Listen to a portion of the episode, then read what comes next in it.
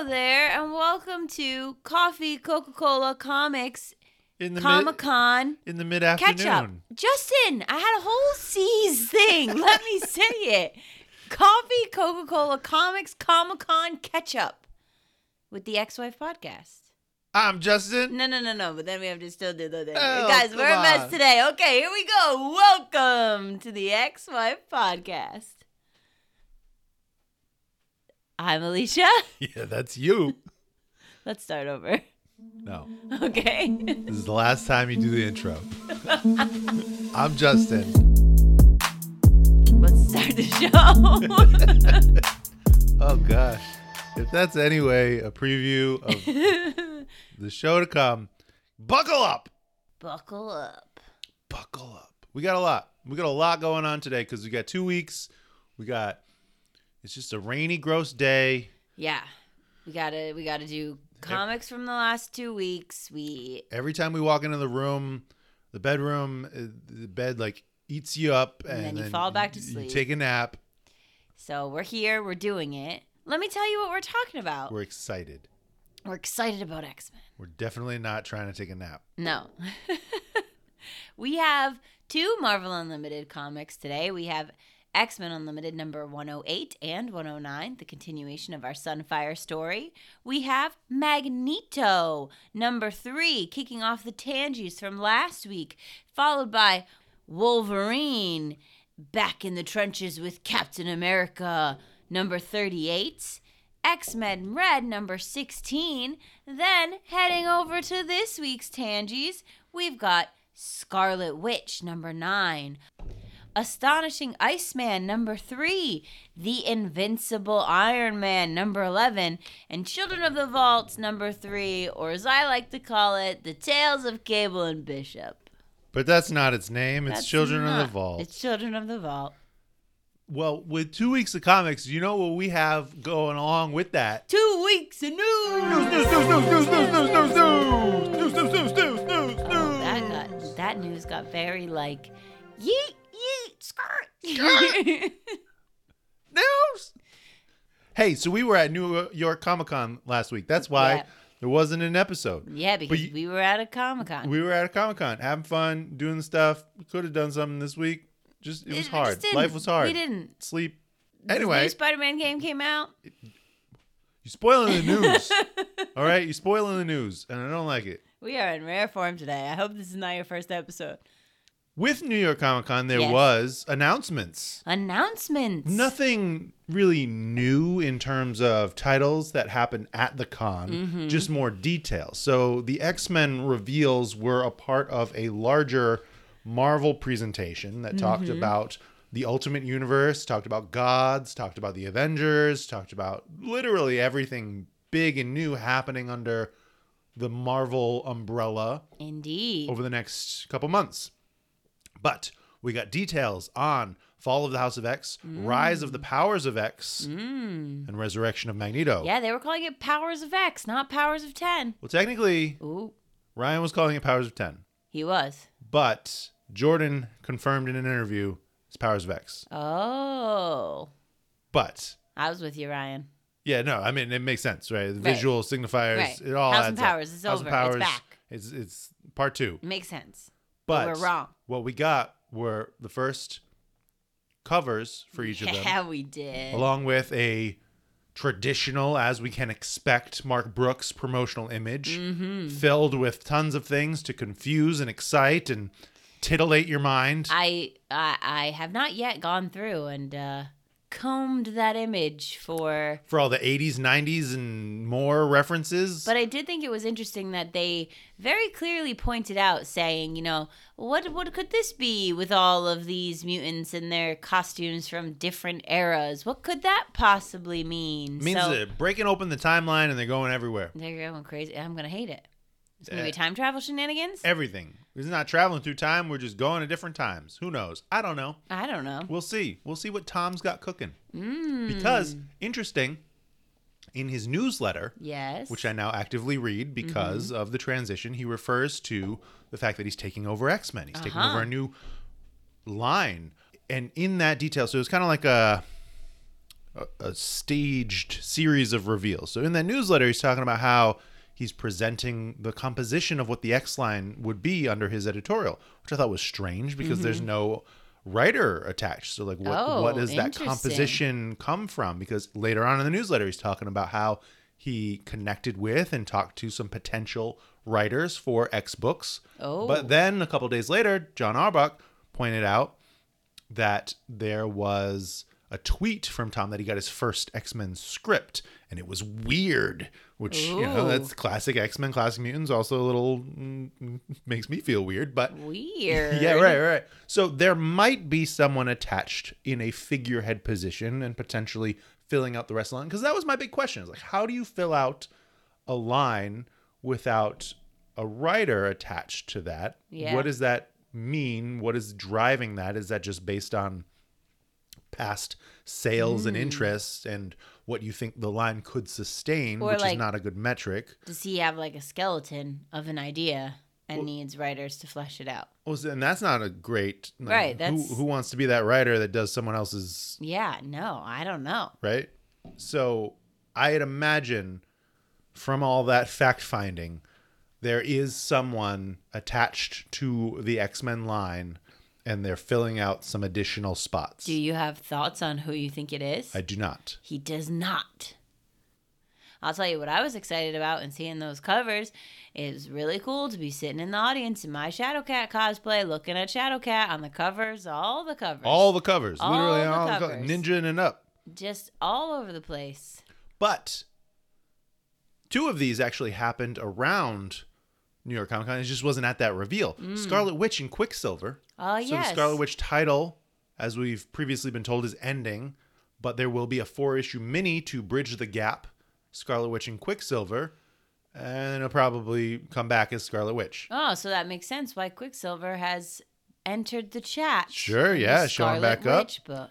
Also, we got some details and first look at covers for Sabretooth War. I don't know when that happened and where we were because I would have loved to be there. Ben Percy, I think it was on the Marvel stage. They were talking Oh. about the upcoming Sabretooth War, which I believe will close out Wolverine's story, at Oh, least in the geez. Krakoan era. um, what is gonna i'm not gonna be able to handle all of this like not only is the Krakoan era ending but like there's like ben percy might not isn't gonna write anymore is josh gonna draw x-men anymore is jerry gonna write x-men anymore like teeny already left like everything is falling apart Everything is not falling apart. It is coming to its natural conclusion. And I've been trying to prepare you for this for, for months. three years Yeah, but, for, for a while. but i'm never gonna be prepared And then there'll I'm be in something denial. else. Or we'll go into the back catalog. We already have something that we're doing a crossover episode that we need to read, and some other stuff that's been called out as some things to read. So there'll be plenty of X Men.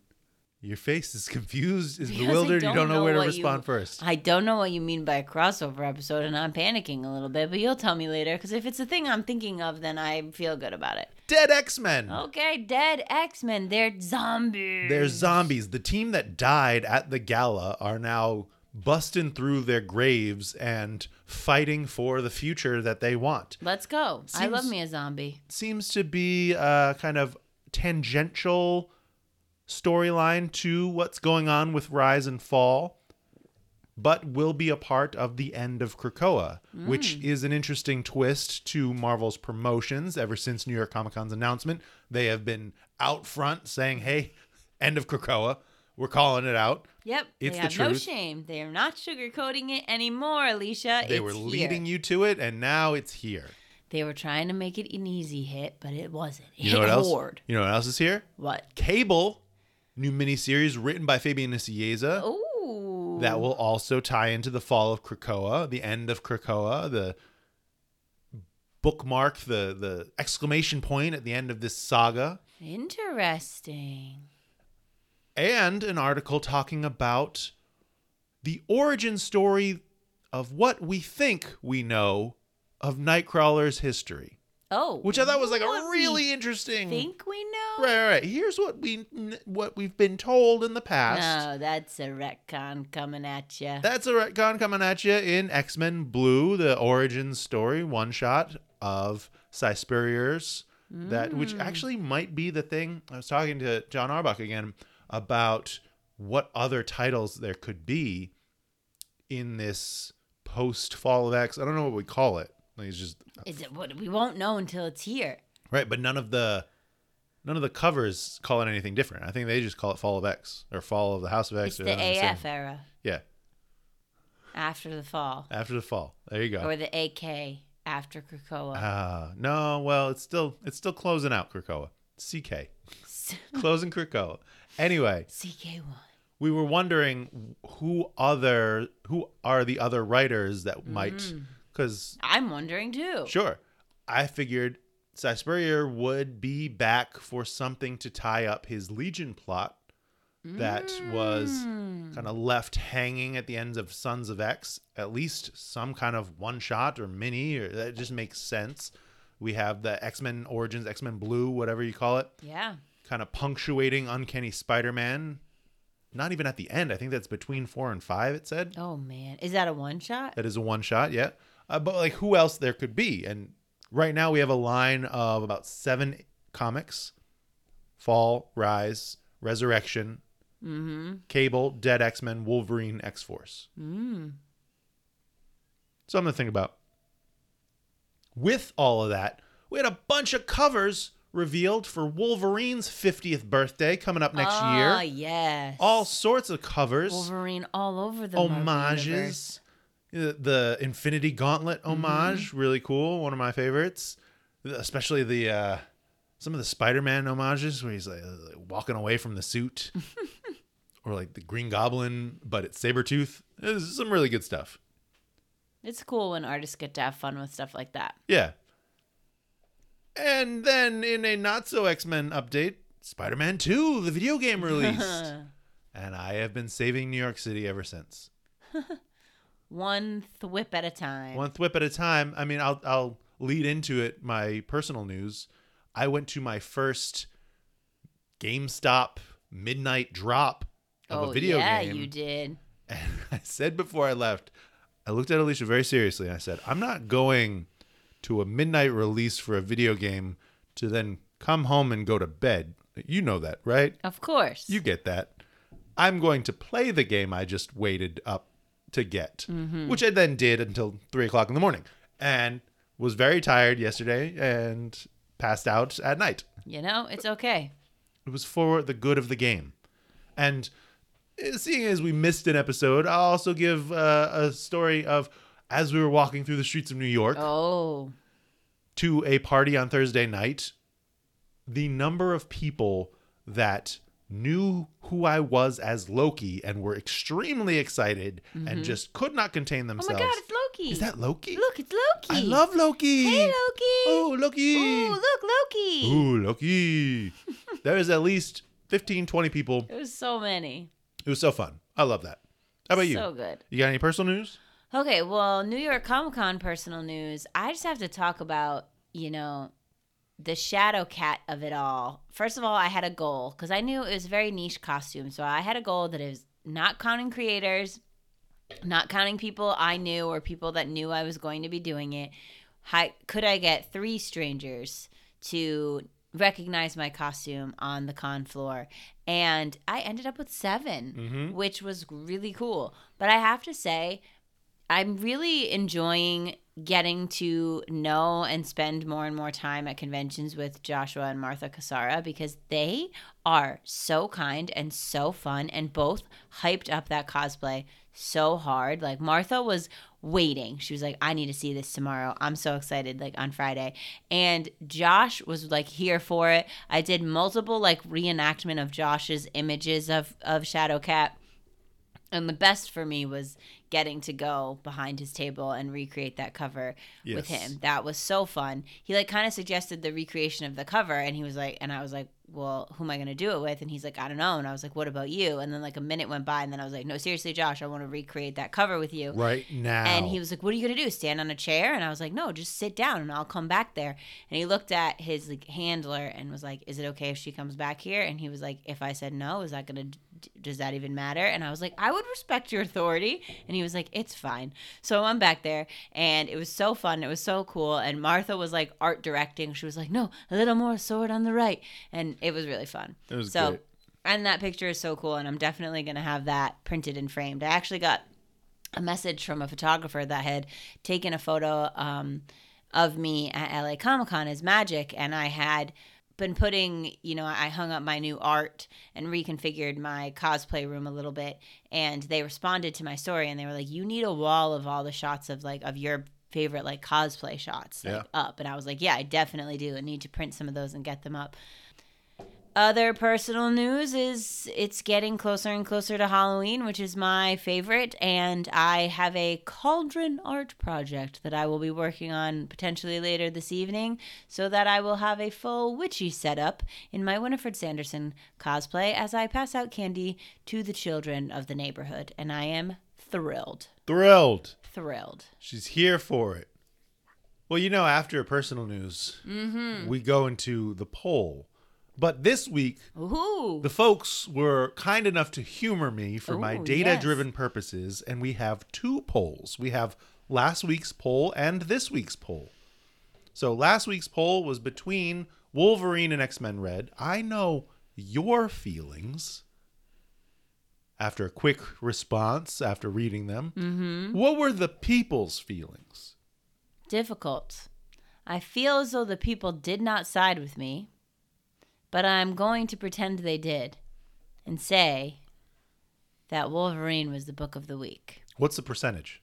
Mm, 57. X Men Red was the book of the week Of course it was. with 84%. wow. Okay. 84%. Yikes. Go home, Alicia. Go home, Alicia. You don't know ebooks. I'm already home. This week's books. This week's books. How many books were in the poll? Well, let's see. Pff, Scarlet Witch, not in the poll. So, three. Scarlet Witch was in the poll. Oh. Why? I thought about it for a good long while. You look at that cover.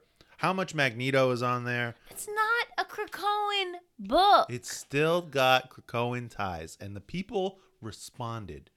Honestly, it was doing pretty well early on. Who won? the Invincible Iron Man. Wrong. Two for two. Cable and Bishop. Children of the Vault won. The Adventures Yes! of Cable and Bishop. Which I'm so excited. I'm so just oh validated on how much I've been enjoying this series and how this issue in particular really resonated with people. I loved it.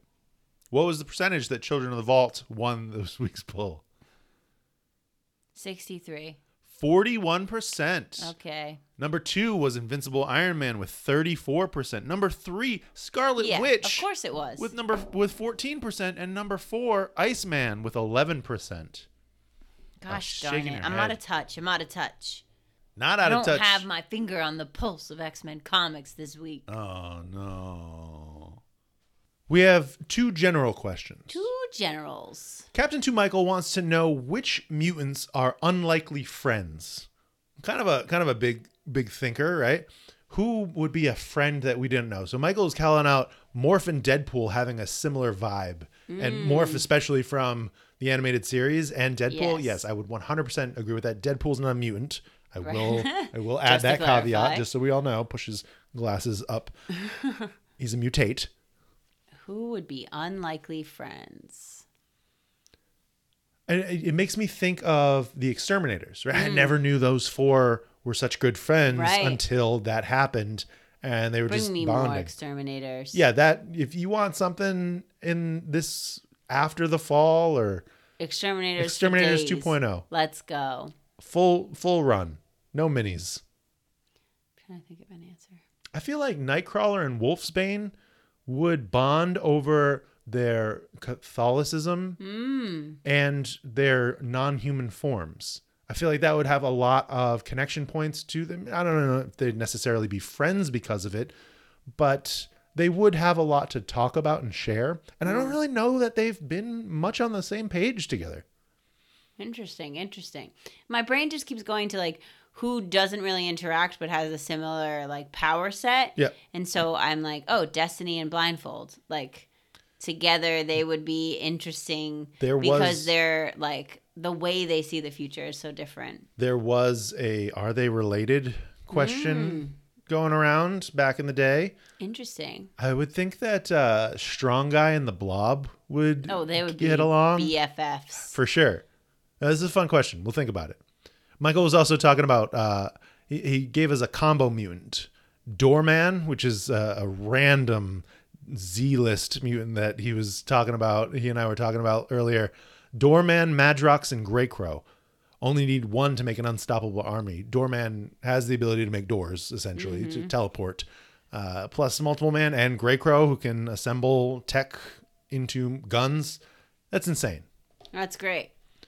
Vaderino asking a big question about with all this Orchis stuff happening, other heroes acknowledging that they're the real bad guys. Do we think Marvel is trying to better integrate the X Men into the wider universe? They've always sort of been their own little island situation with occasional guest spots in other books every now and then. Lately, it feels like Marvel is really pushing to have them fully represented throughout all of their books. To me, this helps explain why the upcoming editor was chosen based on his reputation. Mm-hmm. What are your thoughts?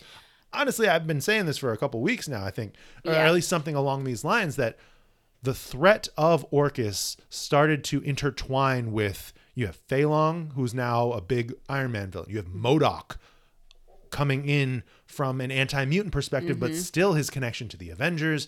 A lot of people were saying like, "Hey, where's Ultron on this inner council of Yeah. robots?" Right. I feel like they have been setting this up ever since, especially the beginning of House of X and Powers of Ten, and the Dawn of X was so on its own, mm-hmm. so secluded, except for the Fantastic Four making a couple of guest appearances. They've slowly been rebuilding this energy, this conversation of, and I don't, I don't think we're gonna get a reset. I don't think that you can do that, but having it more integrated into the whole of the universe makes a ton of sense. I think it has it has two sort of motivations. I think one is that the House and Powers storyline definitely reignited a lot of X-Men fans and like the way that there were for it's it's good times and it's bad the interconnection of all of the x books over the last few years and the way that that has so sort of forced people to read so many books Sure. because they need to know all of the connections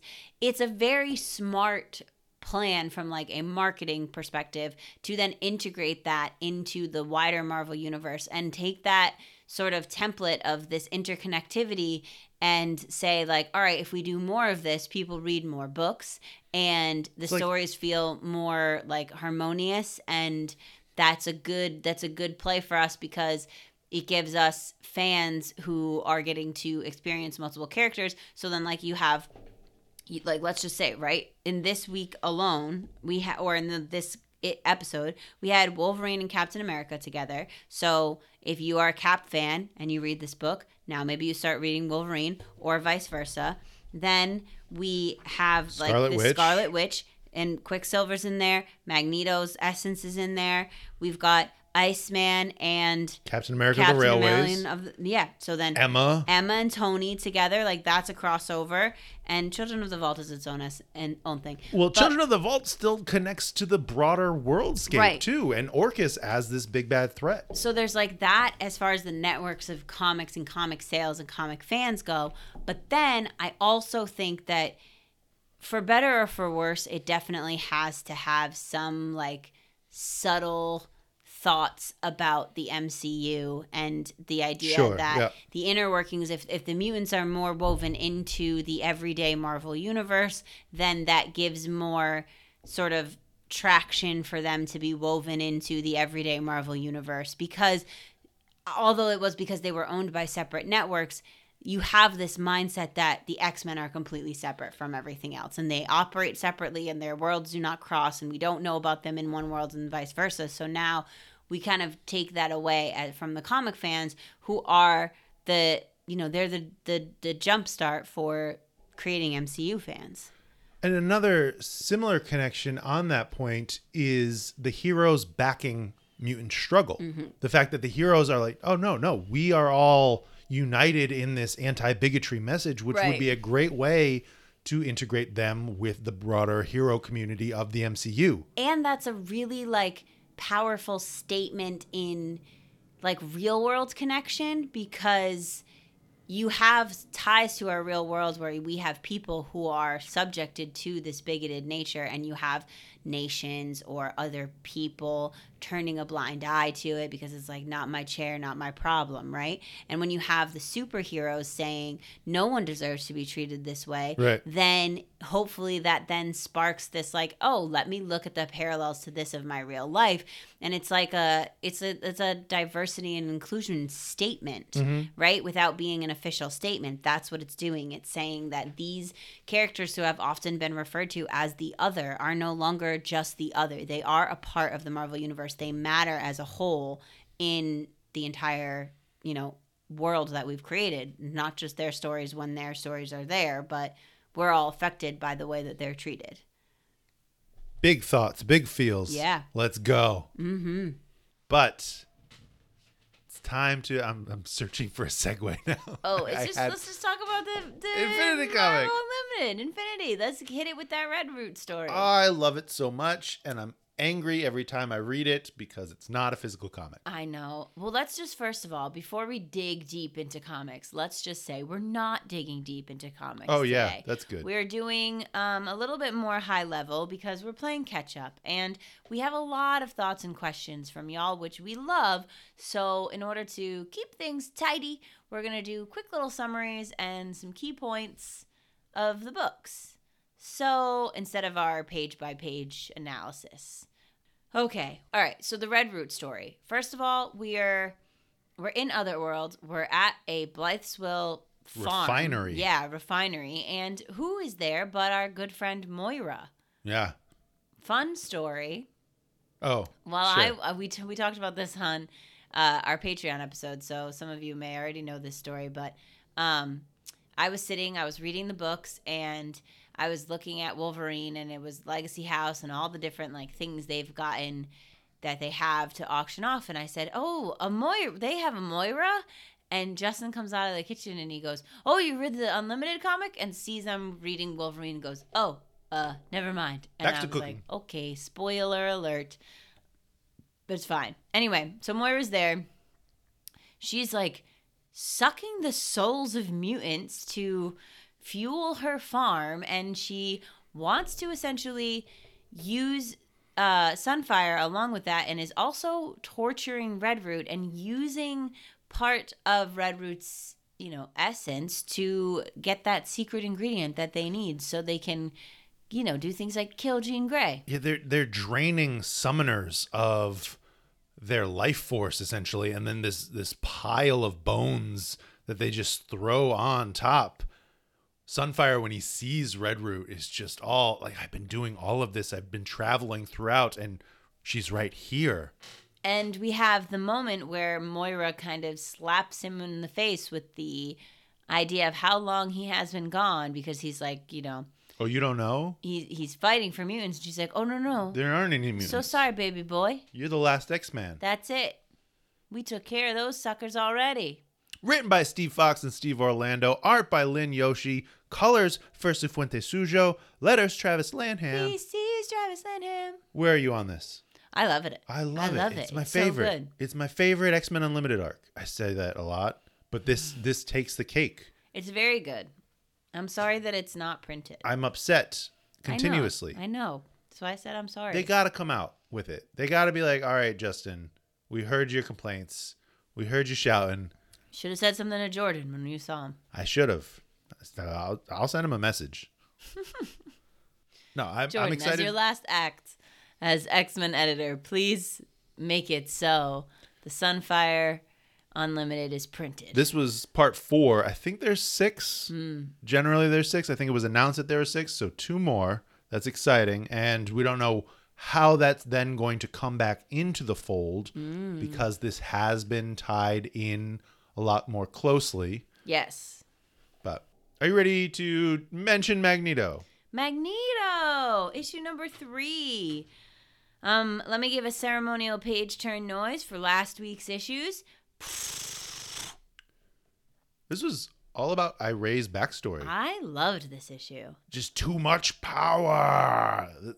Yes, so essentially, Iray experienced uh, Magneto at his peak of villainy, and uh, she used that to fuel her fire throughout her life and career as an evil villain. and weaving that in through Magneto's history in this captive state, this mental Auschwitz as he's revisiting his family, himself as a child, the conscience of Xavier, and just gradually uncaging the inner monster that is within him. This was a really good story Yeah. and really up to I feel like every issue has gotten you more and more into it. The first one you were out, the second Mm-hmm. Yeah. one you were like, okay, the third one you loved. Yes, I did. And now it's ready to close it out. Yeah, I loved it because I felt more connected to the story. Like I I think the slow build in the beginning of Magneto trying to understand himself makes a lot more sense in knowing that Iray is kind of playing with his understanding of himself and saying this is who I understand you to be and this is who I need you to be and this is I've basically created myself in your likeness in my mind and that's why I call you my father because you know the end of the last issue she was like I'm your daughter.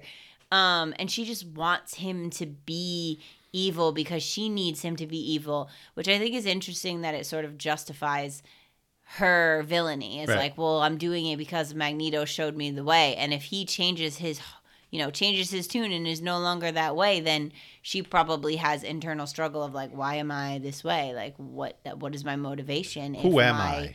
if my savior if my mentor Backs is down. not is not who he used to be Right. And then I'm just a weirdo who tortured a bunch of humans with robot parts. right turn them into my own brotherhood In Magneto's Secret Base. Yes. Written by J.M. DeMatteis. Art by Todd Nauck. Colors Rachelle Rosenberg. Letters Travis Lanham. VC's Travis Lanham Rachelle was one of the judges of the cosplay contest. oh cool And that's where I learned how to say her name right. mm.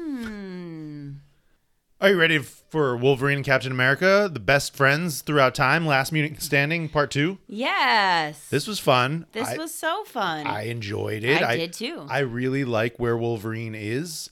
I think the fact that we have this long-standing relationship between the two of them to take on this narrative beat of Orchis and Mm. and to really set up not just Orchis but potentially closing out the Legacy House. I don't know if we'll see them again, but uh, they kind of got taken down for the third or fourth time. I liked getting to see. So essentially, we we learn a little bit about their past together. That they've they've they've done this kind of fighting the bad guy together before, which I don't know if I've ever read or I knew, but makes sense because They're both they've old. both been around for a long time, um, and they bond over their desire for Orchis to be taken down and in different ways. Yes, and one of them wants to kill Orchis, and the other one wants to bring Orchis to justice.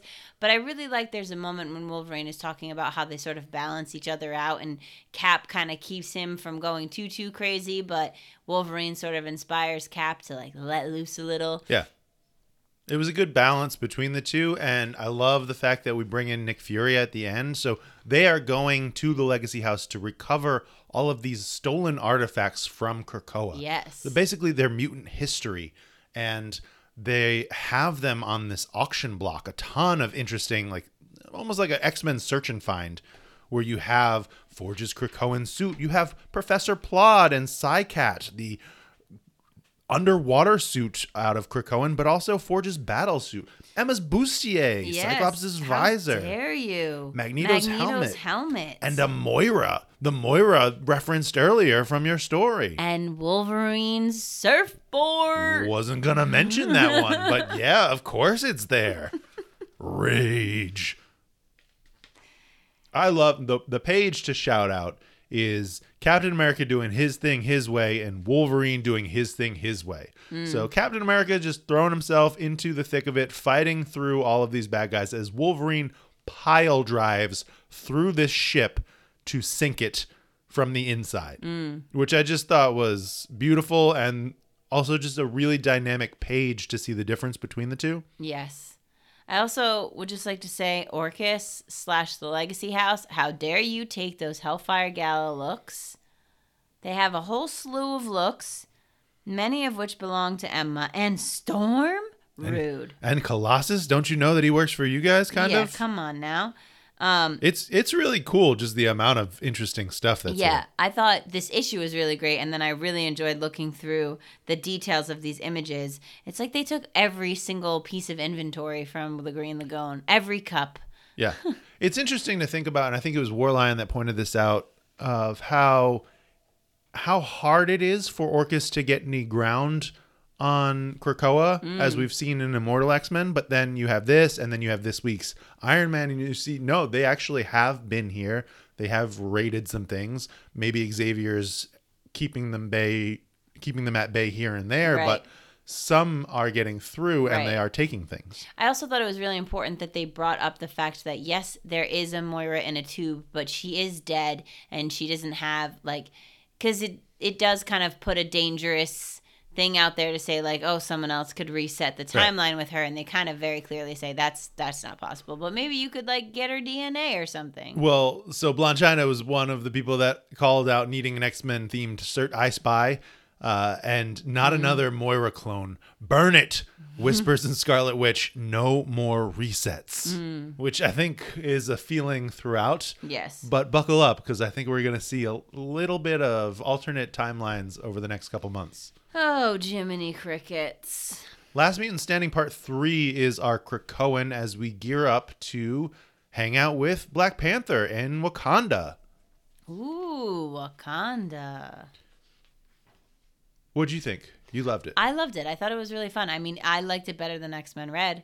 It was my book of the week last week. Great. The action was great. The pacing was great. The unlikely friendship of Cap and Wolverine was really fun and really well written. And I like the just juxtaposition of their sort of fighting styles and their mindset, but the also mutual respect that they have for each other. Like they know there's no changing the other person, and so it's not their ideal situation to work together, but they'll do it. It's interesting because they do have a, a storied past that has mm. been visited not only in comics but also in animation. X Men Evolution had a story of Wolverine and Captain America working together, and I'm reminded of the the new Avengers storyline where Cap could not take having Wolverine on the team Makes because sense. he's a a lot. Mm-hmm. murderer, because he kills, because he uses his claws to a degree that Cap does not agree with. Mm. Uh, Vaderino wondering how did the bad guys know Moira was a mutant? Shouldn't that be a huge secret? Only person I can guess is Shaw. Right? So because they had the kind of stored Moira, Oh, right. where did they get that intel? Maybe they raided Sinister's lab well, for they intel. said, they said maybe you can mess with their DNA. well, but how So did maybe- you know? How did but- they know? But maybe they already messed with the DNA, Uh, they don't got that. The Cowboys selling stuff. and then they read it somewhere. Yeah, They read it somewhere. They read they read Immortal X Men. No, they like read it in a journal or diary of Sinisters, or like they found Moira's little notebook in a no place, or like they just know things. Uh, Warline was pointing out. I think I mentioned this earlier. Uh, how did they get there? And this was last week before we got the Iron Man issue. But are we sure Orchis raided Krakoa's secret vaults and not Emma's wardrobe because of all the costumes? And then we go to Emma's wardrobe in Iron Man. Yes. Uh, he had some some notes about Percy's voice for Cap and how it doesn't ring true. Some of the specifics, but it also might have led to what you were talking about, how they were bringing out a little bit of each other. But who knows? I thought this was really fun, and would always like, like like this tour of the Marvel universe is a great way, and then to cap the story with this epic versus Sabretooth, the, the villain of Wolverine's deep past that has been largely off the table for the Krakoan era, actually delivering on that. Yes, I mean, but he has Sabretooth has been he's been doing whatever we don't know he's been doing with his other selves. Sure, prepping for that birthday surprise, as Dun, he said dun, at the end of dun. Sabretooth and the Exiles. Last Mutant Standing Part 2 was written by Benjamin Percy, art by Juan Jose Ryp, colors Frank D'Armata, letters Cory Petit. VC's Cory Petit. Leinil Francis Yu and Romulo Fajardo Jr. on the cover. Are you ready to talk about X Men Red? Sure, yeah, let's talk about it. X Men Red. I love this cover. We haven't really talked about many of the covers, but this one, It is these horsemen, cover. this kind of gives me similar vibes to Apocalypse courting the Phoenix Flame on his mm. arm from Immortal X Men last issue. This is what I'll say about X Men Red. Death is still in love with Storm, and you can't tell me otherwise. Sure. A lot of other people calling that out as well. That's right. So this was, I mean, first, I think, first actual appearance of Peter Corbeau in the Krakoan era. Oh. You can correct me if I'm wrong, but super excited to see him along with Craig of NASA as we do this kind of space transport with a side of therapy. Yes, we've got some kids who come from a home that's been torn apart, and we have some citizens of Morocco who can relate to that feeling. Yeah, as the feeling is all around them, war unleashing her fire, the burning, the the consideration of the Uranos trigger is mm. really what is the spine of this issue. Right. Will Storm unleash the devastation that was already unleashed on this nation so soon ago? Like this wasn't a long time ago that that happened. The thing that Genesis is like throwing in her face about how divided and defeated and destroyed her people are after leaving them for however long Right. and now you're considering bringing it back and and she does the i think you said it the fine i'll do it myself yes, I'll moment do it myself. The Thanos- The Thanos moment. yeah goosebumps walk away Yee. Great reactions great content from all the different horsemen Well, I like seeing that there are other characters too. You know, like Storm is doing what she's doing, but we've got the side team, Kobok's there. We're picking up the the Uranos key essentially, and I think it's cool that the key kind of like talks to whoever's holding it, and, like tempts you to use it. Like Uranos is like, "Don't you want to use me? right Don't it- you want to do it?" kind of the the data page that goes into it is talking about how it's not as simple to use as a gun Mm-hmm. to just pull the trigger like you have to actually convince yourself that you want to use this Yes. it's a thoughtful process as it should be because you're not pulling the trigger on one gun you're pulling the trigger on devastation Right. It's very big. but the the pestilence fight the the famine just getting rocked by storm and that lightning bolt coming down Well, the ah, just what I was just gonna say it's interesting the way that the siblings, like the horsemen, are sort of they're not super getting along, and they kind of feel that each of them should be like I'm I could do this better than you, I could do this better than you, you know, and and there's like this competition between them, Sure. which I think is an interesting factor to look at as the war carries on, like how how can the family be divided right, like how will that affect the fight overall? because the thing that is the the love that is unspoken but is truly there as pestilence tries to interfere between death and aurora shooting this arrow at aurora that richard rider intercepts and just unleashing death's fury for interfering Right. to take down his sibling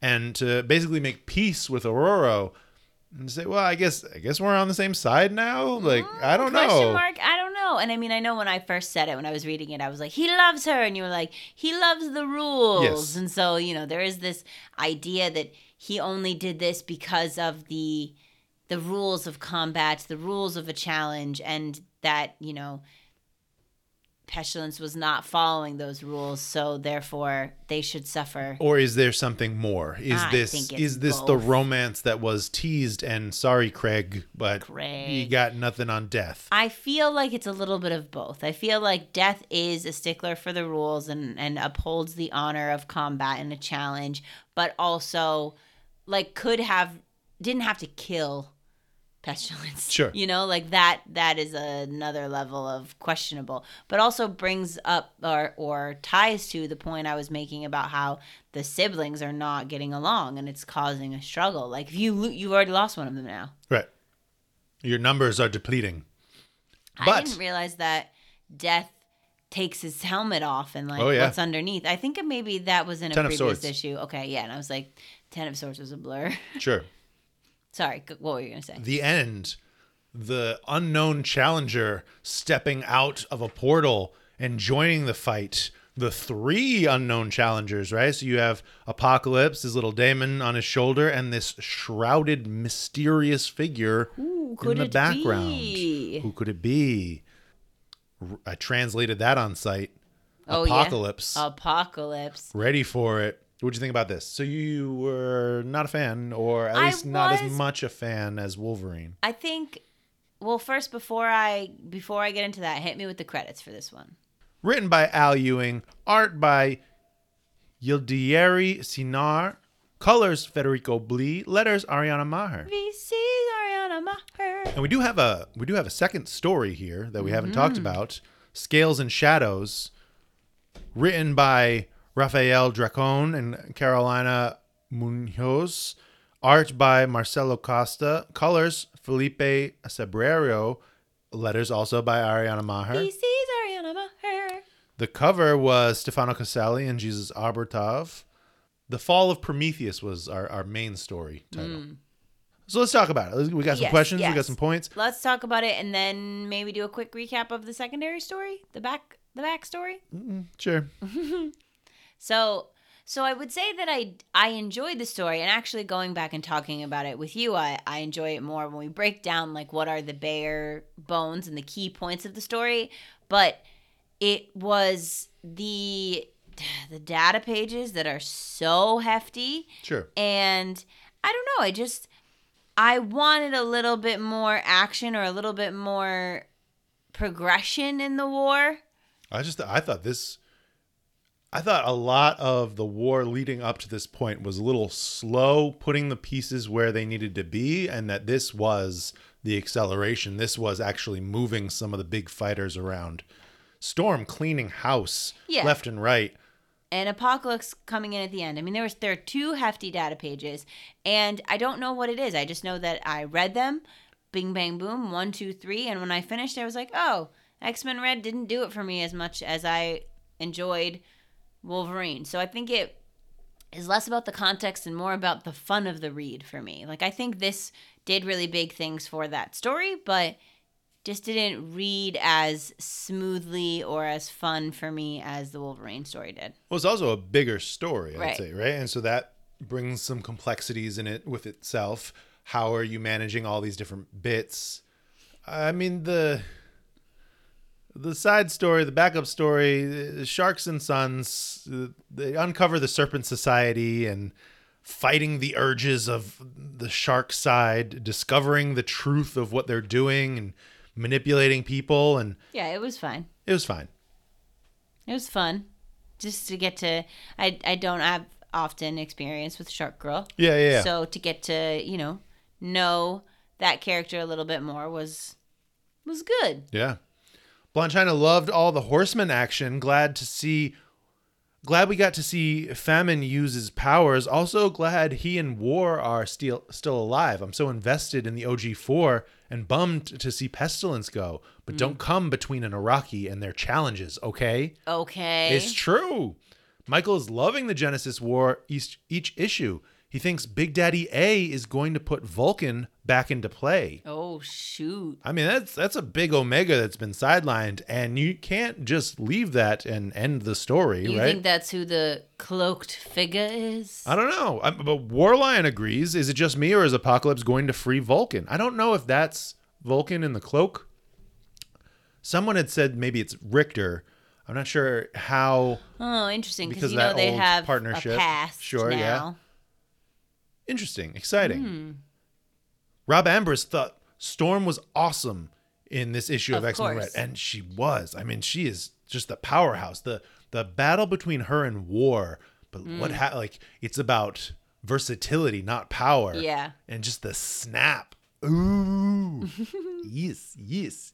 Connor 1.0 enjoyed Storm saying, "We are not the same." Yes. To Uranos, and then walking the talk is why I love strong ex women. Yes, it's very true. She doesn't just like say something and then do something No, she backs it up. She backs uh, that up. Whatever Yes. she says, she will do, and she will do it with integrity. Mike loves Mariah Carey, X Men Red, and Children of the Vault, best of the pile. You want to talk about who's got a pulse of the vote? Let's talk to Mike. Let's get an idea. You want to have Mike on the show instead of me?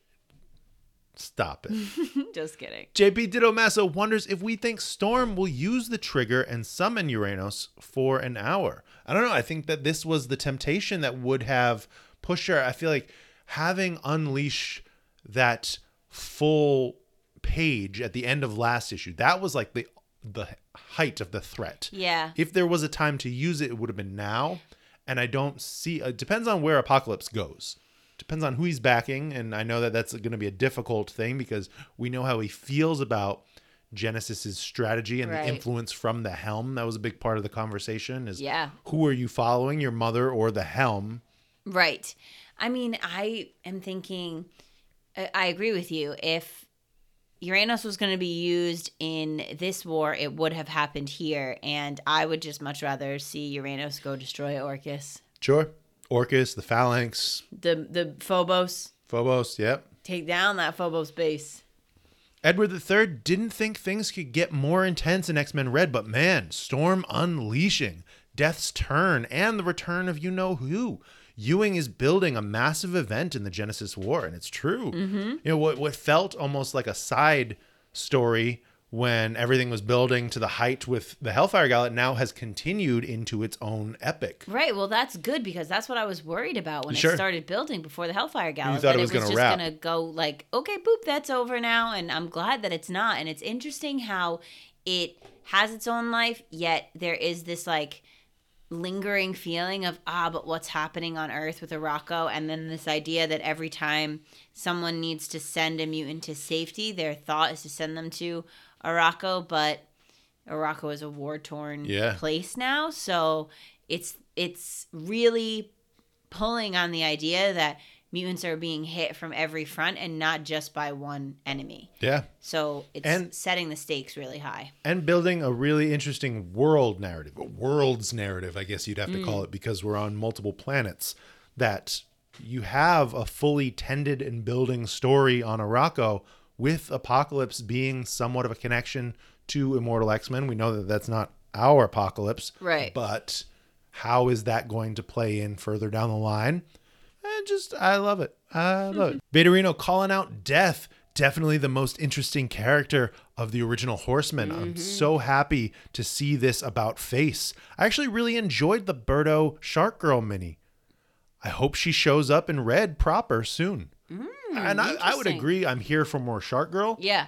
Otherwise, the whole Serpent Society offshoot, like I don't even think I read it the first time. I just kind of like flipped through it. You're like, this is this is the comic. Yep. I, I like Shark Girl. Yeah, it And was super cool. excited to see her fleshed out as a character.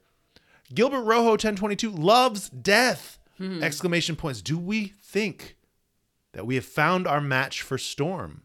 A Hmm. I mean, I love them together. Yeah. I love when they were dancing. I'm here for it. oh, you remember that detail from Ten of Swords. Yes, of course I do.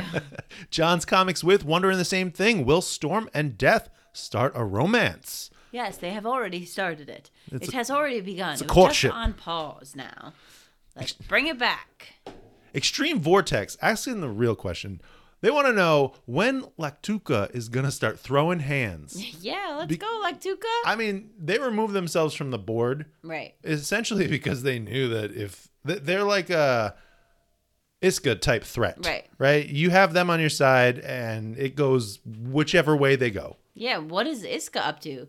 Just still sitting in a little section of Arakko, just being like, don't mess with my stuff. Anybody that seeks refuge can have it in her mountains.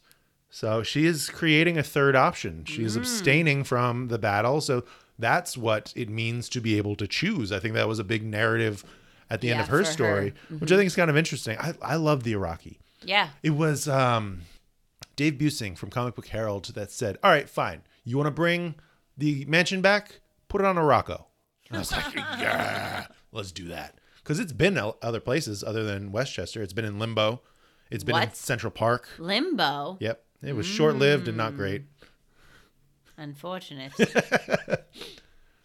That's all we got for last week's comics, but that was a hearty bit. Mm-hmm. Let's talk about this week's comics. Scarlet Witch starting us off. well, this cover is interesting because we have many iterations of Scarlet Witch and Magneto, and I recognize the House of M Yep. right off the bat. Um, but we've got, you know, them throughout the ages, which to me is interesting because we're ve- making it very clear that Joseph is not Magneto. Sure. So But I think a lot of the trust that Wanda puts in him comes from the memories that she has of her father figure. hmm, interesting. And that is why she got duped she did. at the end of this issue and Joseph revealed his true colors. Whether or not it is a manipulation from this hex finder big bad, I don't know. Yes. This issue entirely felt like the plot points that we didn't have time for. Like there was a pivot. This Mm. was not going as well as we had hoped.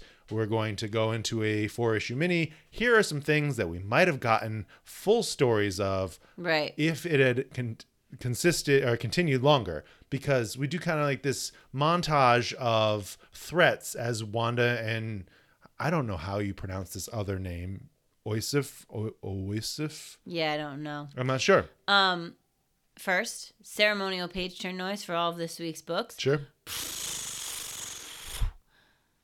And uh yeah, and I think it's kind of like messed up that this new version of Oisif Yosef, whatever his name is, Joseph, is like, oh, I didn't, I didn't know what it was like to have a sister, but now I do, and like, let me follow you along on all your little adventures, Wanda, and like makes jokes and then is just destroys. So yes, we get we get the tour of the town, and uh I don't know, the Enchantress. Is that what she is? No. The Hex. Finder. She's interesting. I want to know, I guess, the history. Like, why do Hex Finders hate witches so much? That's just their. That's their thing. yeah They're Hex Finders. They find they you. find they take you down. hexes And yes, she's been thwarted. But the way that it happens, Oh, yeah. where he's like, "Oh, Darcy, let me see that." Little Mysterium ball. Let me see what I can find out. And then it's just like, "Mwahaha, I turned it into a blade and I cut off your fingers, Wanda. I was like, oh, snap. yeah it was intense uh I think it's it's big how they're building Mysterium across several books as this large threat that messes with a handful of different folks Yes. And we do get a, a little side story in the back, which is just sort of a tale of Wanda and a student at the Strange Academy. I like this. The student gets in a little, yeah, me too, a little bit over their head, takes a book off a shelf they shouldn't have, gets sucked inside the book, has to battle a demon. Wanda's there to help. And, you know, says, Good job, kid. Don't touch my books next time. Yeah. And I'm, it. I'm a big fan of the little bits of Strange Academy that I have read, so I think that that was a fun a fun little story. I like getting to see Wanda in this like mentor role. You know who has every issue of Strange Academy? We do. We do. Just Yeah. saying. This well, was written add by. it to my surgery list. There you go. Written by Steve Orlando, art by Lorenzo Tammetta and Sara Pichelli. Lorenzo will be the artist on Quicksilver and Scarlet Witch, or Scarlet Witch and mm. Quicksilver. I can't remember which one's which. Colors Frank William. Letters Cory Petit. VC's Cory Petit. Russell Dauterman on that cover, that beautiful cover throughout the ages. Uh, let me get the credits of our backup story because it's different. Written by Juan Ponce, art by I.G. Guara, colors Triona Farrell, letters again Cory. VC's Cory Petit. Just VC's Cory. Betty. What'd you think? It was an interesting plot twist, but not really a plot twist. Um, because we knew that Joseph, we knew in we the had last seen in you're back issues. We knew before Wanda knew. I like the way the moment it was done. Yes. The reveal of that moment was good, and to have that contrasting with their kind of Bond, bond sesh, yeah. that's forming in the beginning was great. You know, there were some cool moments throughout all those individual stories, but honestly, I that- didn't really need them. Yeah, I I enjoy Scarlet Witch. I think more than you do as a title. Mm-hmm. I felt like the little montage was kind of unnecessary. You know, it, fast tracked their feelings of connection, which was good to then turn, which Right. we were aware of. Right. Right. I, I think this is. You know, we're looking at Iceman next. I prefer Scarlet Witch as a story. Yes, I do too. And I think, I mean, I enjoyed it, right? Like, I always enjoy Scarlet Witch when I'm reading it. It's just much lower stakes than Sure. I think I was expecting when I first went into the book. And I, I have to assume that with the number of issues that are left of of the Scarlet Witch story that One. right that they they needed this issue to build us up to that main thing and so they had to put this other stuff Sure, that they weren't yeah. going to get to in order to fill the issue so there's like Some that pivoting. kind of like how are we negotiating what we have in space with storytelling and still giving you this like these little mini stories what i did think was interesting was that we've generally gotten a like every issue is someone who comes through the door that she mm-hmm. helps and all the things that she did to go and like the the life of a scarlet witch like all of those were outside The door. outside the door those were instances where she went to help other teams other people across the marvel universe um I believe Hexfinder came through the door, though. Indeed, Which yes. was an interesting twist on what should be the helpful nature of the door, or at least Mm-hmm. setting Wanda up so that she can be. And I think that that, as a theme, has been twisted throughout the arc, right? We had that one guy with the Wizard of Oz Yes. nonsense. That was fun. and the idea that she was like Wanda was like, but I thought it was like only people who had nowhere else to turn turn, and Hexfinder was like, yeah, you're the last witch I need, Yeah. so there's nowhere else for me to go. I can I can play with your spells just as much as you can. Hedda Dabbler wonders if Wanda will use her jar demons to free Hexfinder's witch cubes. Right, so Hexfinder was yes. kind of entrapping various people into these cubes. So now we've got trinkets on either side to fight. I think that'd be a fun way to pay off all of that buildup. For sure, yeah. Vaderine host saying Joseph is very fun in this new role. Him and Wanda is a weird but cool direction to take the character, and especially with that about face at the end. Ah, Yeah, I mean, I, I do like that he was like getting his own personality. His like appearance was shifting, so that he didn't look like Magneto. Like he was becoming his own self, which is interesting. yes, and then Separating himself from the one he is a clone of. the one he wears the face. Eagles Waterboy is really into the Scarlet Witch series, but this week's comic kind of let me down. Which I think that that might have been because of what we were talking about, mm. right? We have a lot of plot that have been set up to play out over an undetermined amount of run mm-hmm. that has been shortened and is now pivoting as a title. Right. I will say that I, the art never fails. Oh yeah, The art never fails. Warlion is excited that Luna Maximoff is back. Mm. Luna, who is Pietro's daughter, who we see in that conversation with Wanda on the rooftop. I think that was a great thing. A little reference to Lockjaw while we're there. Blonde China, when he saw Joseph's true colors, all caps, kill the betrayer, blood must have blood. That's right. yes. Yes. You are one crew, or you are the enemy of one crew. Choose. Choose. From one Steve to another. Ready for Iceman? Iceman. I mean, so. Iceman and Captain America of the Railways. Yeah, I like this cap. He's fine. He's I- cool. He's gotten some upgrades that I was unaware of, and that was cool to see and explore. But this Mr. Clean versus everyone is intense. Yes, I do think it's interesting, right? So, Mr. Clean, we saw him get prepped in another issue to go after Iceman. And so, my question is do you think he went after these want wannabe mutants, the Y men, Yep. as a way to lure Iceman out? 100%. Yeah. So this is interesting. We have this this group of people who are not quite mutants but have given themselves mutant powers being attacked and on the flip side of things, we have Bobby and Romeo really talking about the strides that Bobby has made in being able to be fully himself and that he's appreciative of what Romeo has given him up until this point, but he's getting stronger and stronger on his own. So Romeo doesn't really need to worry as much. Bobby goes out, he fights against Mr. Clean, and you know, he, he has some low points. He has some lows, but then he has some highs, and he comes out on top, even though Romeo has, you know, tiny panic attack while it's happening.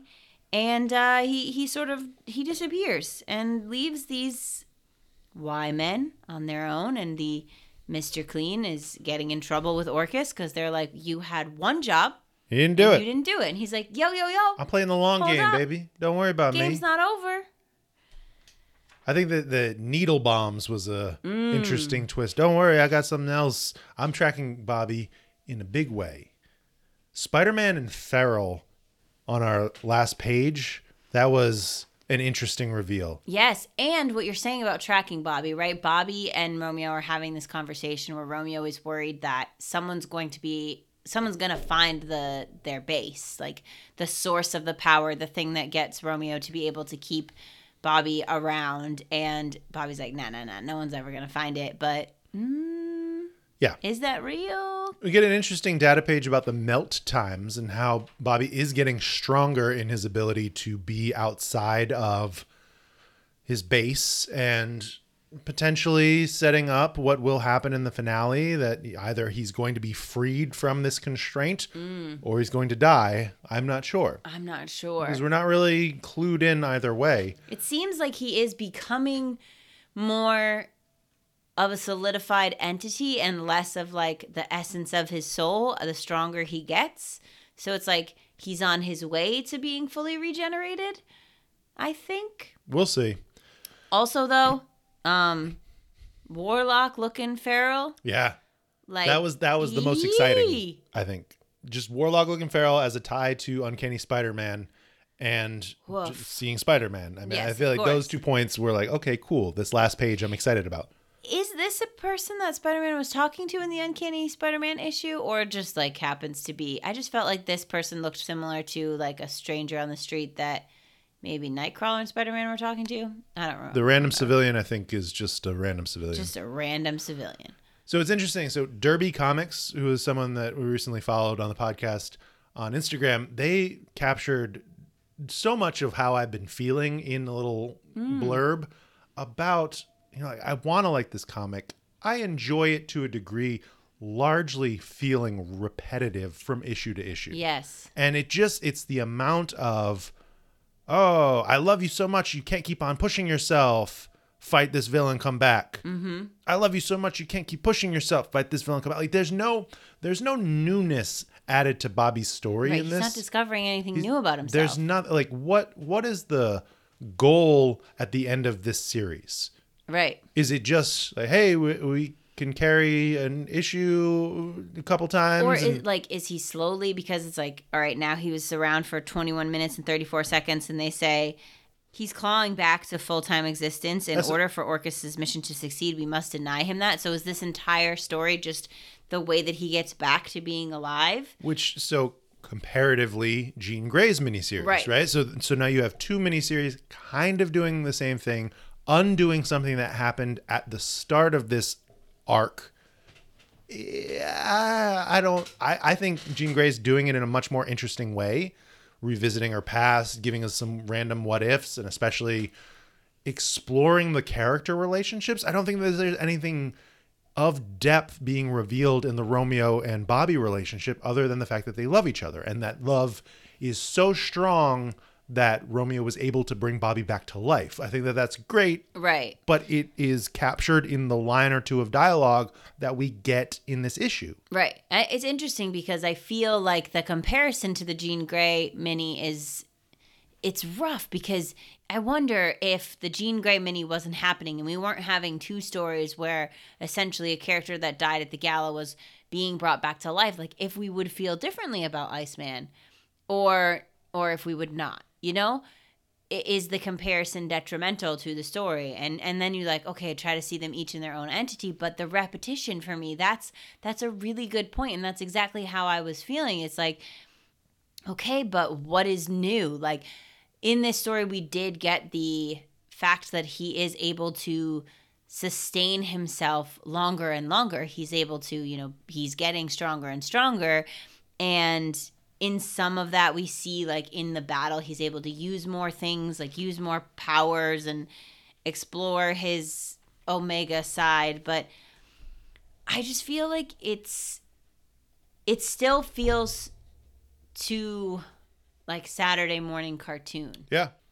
And I know that not every book is for every person and and one thing that I praise the X line for is having a variety of genres and having a book that speaks to everybody and, and the type of story that they like. And so I'm sure there are people who are really interested and invested in this, but for the way that Bobby died, and even It in this, so much- like yeah. for him to For for Mr. Clean to also have molecular napalm to just Right. throw that in, and it's like, hey, yeah, we're gonna bring that back. well, because Orchis has it, right? Sure. And he's working with Orchis, but but, I, I just feel like in the same way that this series undercuts that death, Mr. Clean having that now as a commonplace weapon undercuts how of it. impactful it was that Nimrod did it. Right. And I was like, okay, I have mixed feelings because on one hand, it does show that Bobby's getting stronger and he's dealing with things differently by the way that he acknowledges the last time this happened, I let the pain and the fear consume me and, and then this thing took over my body and then I died. And this time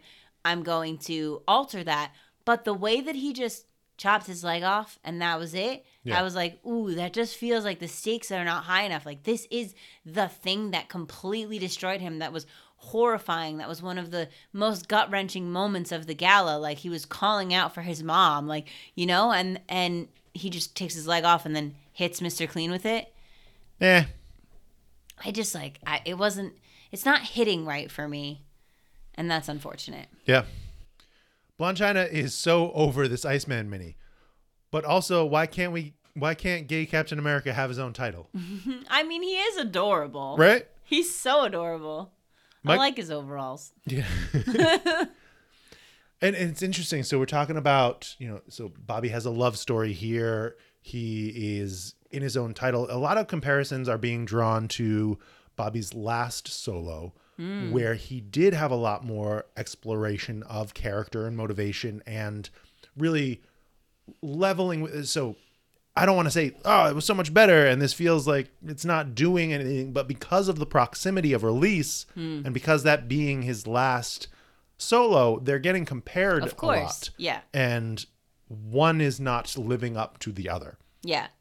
Well, you think how many strides in character Bobby has had too, like okay, that many, and then the way that they were like exploring his um his sexuality in the Unlimited series, and the way that they were exploring his Omega powers and like the the leveling up that he's been doing. That's why I'm saying the like Saturday morning cartoon vibe feels like you're downplaying all Sure. the work that's been done to build this character up. That people are feeling seen in this character who is so strong and powerful now and and people identify with and now it's like feels like a joke Yeah, you're kind of like trapped. Uh, Like the only one that's taking Iceman seriously is Orchis. right Michael loves Mariah Carey is interested to hear what we think about Iceman, and I think we Hmm. i think just we said it we told you. oh, Uh, sorry Vaderino was not a fan of Iceman, but I appreciate the return of the weird napalm stuff as Bobby's kryptonite. Give us some proper stakes, and I think that's what we're talking about, Mm. Yeah. right? It just the stakes don't feel like they're high enough here. right and I think part of it is Bobby's attitude. Like Yes. he goes into everything and he's like, "I got this, it's fine. I got this, it's fine." And it's like, I, I can see how that ties to the growing strength of him as an Omega mutant and like how he's grown his confidence over the last couple of years. And I feel like that does track in a way, but it's, I don't know. I don't know what it is because it's hard because I think about it and I'm like, okay, how was he written in other books? And he does tend to have this like carefree That's always like, his character. flair. Yeah, yeah, yeah. And so I just think it it just doesn't have he he's not getting hit down the way, you know, like even when he gets hit, he just bounces immediately back and he has he has not a lot of roller coaster in how he's Mm-hmm. feeling. And so then for me, it feels like why are you so happy all the time, man? Like mutants are destructed. Just mutants are being destroyed countless countlessly. I'm just Like, hanging out. I got my own palace. Yeah. It's funny that Vaderino calls it the kryptonite, as Superman also has this palace in ice. You know, interesting connections. Darren is just a teacher. Feels like Iceman is stuck in a loop. I hate it, but dread that he's dead, and this is a swan song. You know what I will say? I will say Steve Orlando is great at writing things that I did not see coming at all. Sure. So we've got it. We've got an issue left. Maybe there's some crazy twist that's going to happen at the end that's going to make us all feel like this makes so much more sense. Maybe. I'm trying. I'm I'm trying to be fair and positive and equitable here. You know. Like, let's look at it from all perspectives. What's the strong point? He, he pulls he pulls a twist you don't see coming, and he knows his deep cuts. So maybe there's something there's something there that we've all been missing. Maybe. But maybe it's just time for Iron Man. It yeah, it is. so time for Iron Man. Uh, Emma, Emma, get it, get it, Emma, Emma Frost. Listen, Iron Man and Emma Frost as like a they are a dynamic duo. But like this is not love. get over it. Okay, you get over it. I am over it. I'm happy with the story. I'm happy with how well they work off each other. I'm happy with how much Tony cares about Emma. I'm happy with it. And I'm happy to say that this is the most excited I've ever been to read Iron Man stories. Yeah, I mean I I'm loving it. I get hyped. Yeah. I mean, the, the title page is the first one, so we'll get the credits out early. Uh, the honeymoon is over. Written by Gerry Duggan, guest artist Andrea Di Vito, colors Bryan Valenza, letters Joe Caramagna. Is your Caramagna. Kael Ngu on the cover, the little chess motif. Um, let me just say, shout out to this guest artist. I loved the art in this. oh yeah, yeah. I thought this was great. Let's go. Emma looking fly. Right? She's killing it in this wig. Mm-hmm. The honeymoon. let's get it on your armor. Like, Yes. Some great jokes. Yes. And They're going to Hawaii because of the proximity to Krakoa. It's all a ruse to set up Tony's retrieval mission as he like seeing this angle of Krakoa with the Stark Sentinels all around it as Tony Mm-hmm. sneaks into the White Palace. I just like I love Emma being like, let me just order a crap ton of room service so I can just sit here and eat food and lounge while you're out there doing something that I'm telling you is probably not a great idea. Yeah, the, just the incoming Orchis ape and the look that you Oh can kind of God. tell that he is aware of Tony's presence from the start. Yes. Yeah, this like he Over the shoulder, like, the yeah. side eye, like what was that? And then the moment when Tony is in the room and you see the ape in the mirror as Emma's like, "Are you sure that ape can't see you?" So, because Emma, through the glasses she has on, can see everything that Tony can see. So mm-hmm. she is seeing likely this reflection. Tony's here in Emma's room in her palace, trying to find this reserve of Mysterium, and the verses that occurs as this ape with a PhD or multiple PhDs throws down on Tony, not Tony, I, and lo- I love that the apes with the PhDs are back. yeah, So good. it's ridiculous because I mean that has been something that Gerry played with a couple issues ago in X Men as they are the creators of the Wolverine Sentinels. Mm-hmm. I'm also- that's great. living for Emma's closet and like all her all her things lined up with all her boots and the fact that she knows exactly she's like it's a chest with a pair of white boots on top like Yep. I know my space I know where everything is and then you know also seeing her have to deal with the fact that she's she's looking back at her home and it's no longer her home when she like at one point says like oh my my residence or my former residence is Right. on the top floor you know this this is probably difficult for her but she's she's fighting through Well, in the same way, when Tony finds the chest with the Mysterium and sees the book from the Cuckoos and the emotional reaction that she has about like, no, I that's evidence that would tie us Yes. to having been there. That's only going to make things more complicated. right and if anyone ever found that they would know that that's emma because why else why would Hazel. why would hazel hellfire have this Right. And I just tell you one of my favorite pages of art is this page where Tony is just getting like destroyed by this ape with a PhD and Emma's just in the top corner just sipping champagne being like I told you so. I did tell you this would be a disaster. I know. I Multiple know. PhDs sips drink. It was great. Yeah, it was really great. In the end though, Tony does make it out with the Mysterium and constructs himself a cane. Mm. So he has been playing possum to Feilong and to Wilson. Seems like Feilong was close to discovering it, especially with the ape, but the ape died in Mm-hmm. Yes. this battle. Mm, Fisk over the shoulder with his angry face. I don't know if he is aware of the fact that Tony is up to something, Hmm. right? The, the secret lab behind the the sex room in Yes. the Hellfire Club. As Tony gets some input from some Avenger friends to test out this new material. I love it. Carol can't break it, Doctor Strange Doctor can't Str- do anything magical to it. but my favorite is the Spider-Man interaction. Yes. First of all, the just sheer excitement of Peter to be involved in this conversation you know, at all. nobody thinks about me as a science guy, but I I'm a am- science guy. th- I really am. I can do experiments. What do you have me to do? Close your eyes. Close your eyes. I'm gonna Whack. swing at your leg. And, and- I, I love the like, oh my god, and then the wait a minute. It didn't set off my, spider sense. didn't yeah. feel that coming. Uh, Blurred Without Fear on Twitter, calling it out. Iron Man is about to be a whole problem for everyone. Oh, This new suit that he's going to have, that it's basically invincible to all of these he's things. gonna go to his head real quick. Yeah, and I had commented back that this should be tops on the list of things that Emma gets when Hazel divorces him. Yeah, she gets the suit. Right. Well, there, That's mutant metal, buddy. Yeah, it's not yeah, yours that's just not because you yours. built with it. I let you borrow that. yeah. Um, I do think it's interesting because right we're we're reading this as Tony has written it from the future, like, and so he right. makes the comment of saying, "Oh well, at the trial, blah blah blah," and I'm like, I'm like, what trial? What trial? what you talking about, Tony? Yeah. What Th- that's- trial? That's, Gerry having used this device of the autobiography throughout the entire run ever since issue one. Yeah, it's Like, really good. You hadn't read the first like four or five issues. I Right, there was a few that I missed. Yeah. Yeah.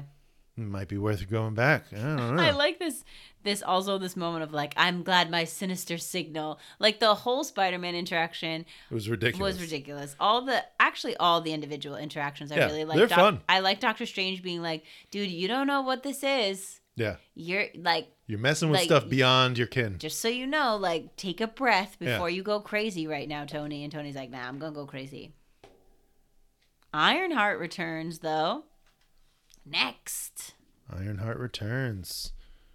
I think I think we're both talking about Thanksgiving with the Resistance, which I think I love this cover with the two of them just destroying the Stark Sentinel. Yeah. Well, you also you get the little nod that it is it is Halloween because outside the Hellfire Club there are little jack o' lanterns on the stairs. Sure, yeah. Gerry loves playing off the time of the year, as we saw with the uh, Halloween issue with the the headless horseman cover, mm-hmm. right? The the Christmas issues around with the Secret Santa and, and Yeah. even Dark Web. I actually, as just a side note about Emma, I when we went to the Women of Marvel panel and they like showed, oh, we're we this is our podcast and these are the things we talk about. I actually started listening to the podcast about Emma Frost and it was really cool to like hear some of the things about her because like she's in diamond form on that cover for the next issue and to like talk about how she comes out of Genosha with her secondary mutation of her diamond form and they like talk about the idea that like she was a a person who was like crushed down and like crushing down is what Makes forms a diamond.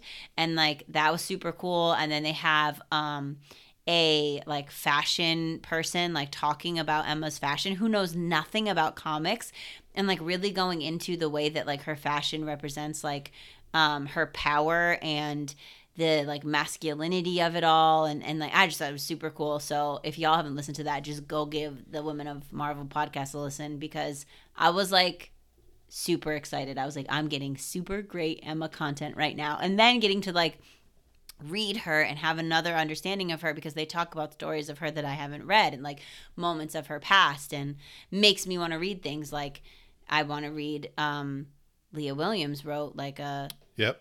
the uh what is Dark? X Men, I think. It's or, like uh, Black- X-Men Black. Yep. Yeah, and I was like, "Whoo, I gotta read that. Add it to my list." Yeah. Sorry, little tangent. JP Didomasso wondering if we think Tony truly left the book on Krakoa or did he take it to eventually give as a gift to Emma? Oh God, that dummy probably took it. So you there is a detail where he gives Stephen Strange a wrapped package. He does, For and he says, safekeeping. "Hold on to that book for me." I believe that that's the book. Oh, As does Warlion, thinking that Tony getting the journal for Emma, even though she didn't want it, was cute. That said, Mysterium doesn't make any sense. Doctor Strange just got stabbed with it, and before that, he used it against Dormammu. there's a lot of unknown with Mysterium. Yes. As it's continuously getting defined and a lot of people want to play with it. We'll only see what will happen when it will happen. What are the rules when there are no rules? yes. But yeah, that's interesting. I'm like hopeful that that doesn't come back to bite him, but Yeah, it's under Strange's protection. okay. Sure, sure, sure. Remspringer loves how Orchis is an anti-mutant legion of doom. They even have a Grodd, hmm. right? Talking ape man, hmm. working against the heroes. Blanchina wants to know if there's going to be a new court or is Kingpin just the new face slash running everything. And theory update: Destiny's vision of two kings fighting has to be Kingpin and Shaw, right? Mm. The white and black, Or Kingpin and Tony. right? So that that's Tony is where Tony is now, right? Right. And Shaw looking more and more like Tony with his suit. Right. Well, here's the thing that's like interesting to me. So is it is it Shaw and Tony? Is Shaw fighting for his spot back? Um, what's interesting to me is because I was listening to that podcast, they brought up the fact that the Black King of the Hellfire Club is generally the top spot. Yes. Right? So Tony is the Black King and Wilson is the White King. But Wilson has the power here. Wilson has all the money. So that's interesting. But yes, that that prophecy from Destiny definitely has to do with these non-mutant kings of the Hellfire. Duking it out. Well, yeah, because Shaw's, Shaw's also not on that mutant list. anymore. Not a mutant, yeah. Vitorino wondering if the trial Tony refers to is about Cyclops dot dot dot or Sinister Xavier. And it's funny to Mm. bring that up and to remember the clip from the trailer where Cyclops is being led out of a Mm. van and looks like he's going into a courtroom. Interesting. So are they putting mutants on trial? Are they putting Cyclops on trial as Captain Krakoa? Right, so that mm, was Interesting. likely the more known thing. oh, side note, we didn't even talk about the cover where freaking Kamala is wearing the Captain Krakoa suit. Oh, sure, yeah, yeah. The future, the rise of the powers of ten, rise of the powers of X. That that's wild. That is wild. Sinking in an Xavier chair. Yeah, that cover is Zombie Kate, she's not a zombie. Stop it. Apocalypse She's Kate. I don't- apocalypse. I don't, know. I'm here for that. Yeah. Connor 1.0 knows the first thing Tony has to do in his new suit is to give a swift kick to Feilong's Unmentionables. Yes. Yes. Let's go. Want to see it on page. Ugh, this is making me want to go back and look at that issue and and like look at those things that Destiny said to Rogue Oh, sure, yeah. and be like, what does it mean? Ashcon91 shouting out Iron Man being all caps so good. I want him and Emma as a real couple. Me too, Ash. No response from Alicia. Edward III is impressed that Iron Man is the book of for this week.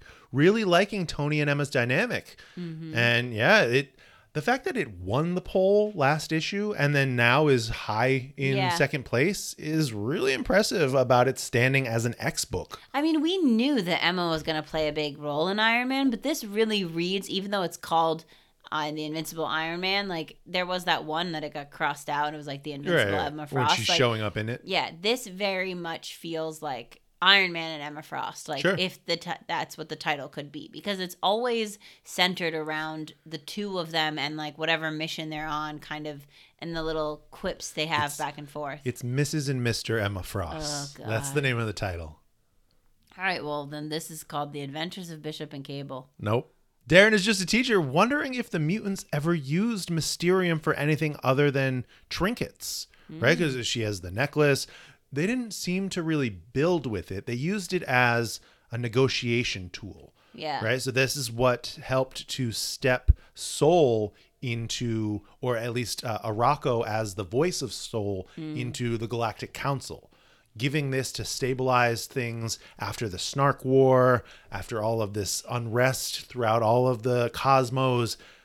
Other than that, they haven't used it for anything that was like a base or a ship or I feel like that's because they know that it's a very unfair advantage. Like, you know what I mean? Not that that's like necessarily the best reason, but I think that they hold it in small trinkets as like a reminder to themselves of the power that they have access to, but that they're not wielding. Like That's they're good. not using that because they don't need to. They already have these other upper hands and like it's interesting when you think about the way that the framing around them is like, oh, you you made your own nation, and so you're plotting to take us all down, and like they're like, listen, if we wanted to take you all down, we could. If we wanted to build a Mysterium fortress, we could. If we wanted to build Mysterium weapons, we could, but we're not. And we like I think that's like a reminder to them to say like we don't need to we don't need to go this far. And then that's like the questionable line of like should we have done that?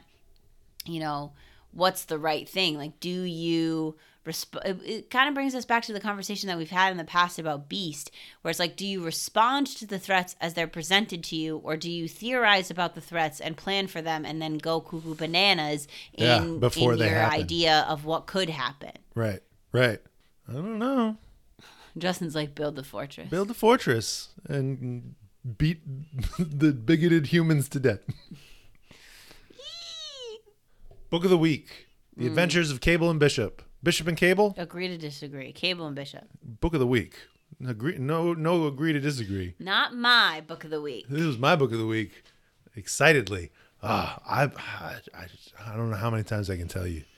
I love this book. Even I even said to Justin, y'all, when I looked at this, I said, "This is a Bishop and Cable look. Look, there's Bishop and Cable on the front, and there's the Children of Revolt, there's tiny little beeps in the back." Well, sure. They're the mutants. They're the heroes. This is the message. The narrative is changing the title to be the villains. They're trying to be the heroes of their story, but they're still the villains at large in the Fall of X backdrop. Yeah, well, Cable and Bishop have a big old gun, and they're shooting it at the the city. That's kind of their brand is big guns and guys making jokes about it. That's kind of the big narrative arc in this issue is just the the charge onto the city and the surprise of the sentinels coming down and attacking. Yes, because because because Cable said boobly boobly boo to some Sentinel operators and was like, "You, these are not the droids they're looking for. Yes. You want to attack the children of the future with the children of tomorrow because they are not who they seem to be."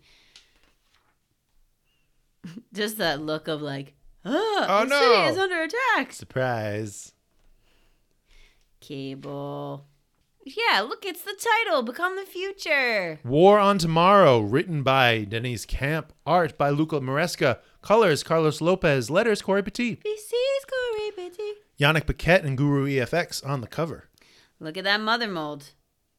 Master mold? Mother Mold. Mother mold. They I rebuilt. right. They rebuilt the Orchis Forge, the Reforge. Let me ask you something. What are these little brains that Orchis has in this little vats? This is their think tank. This is their supreme intelligence. This is are whose brains are those? I don't know copies of brains, the, the mutant scientists, human scientists that died. I don't know. It concerns me.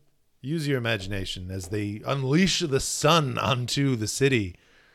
Fight, fight, fight. There's fight. attacks left and right, just destroying everything, guns blazing, I like that Bishop and Cable have their little banter. their little banter It's back so and great. forth and they're like you're the worst and like no you're the worst okay we're both the worst Yeah. see you on the other side bro and then they separate for their tiny missions And then this data page from just hope and this letter to her and the, the memories that it brings up of their relationship. I thought this was a nice point that gives humanity to Nathan Summers. yes and i like him saying you know people are saying you're dead but they don't know what i, I don't know. buy it. like i know you're not dead hope and like even though she may be she may be dead or somewhere else as Gerry put it in the in the panel Yeah. dead or missing or something else giggle um you know she, he he believes that she can get through it and that's interesting to see how that goes you know and then we have we have our friend Serafina here Struggling. how is she dealing with what's happening The message is failing.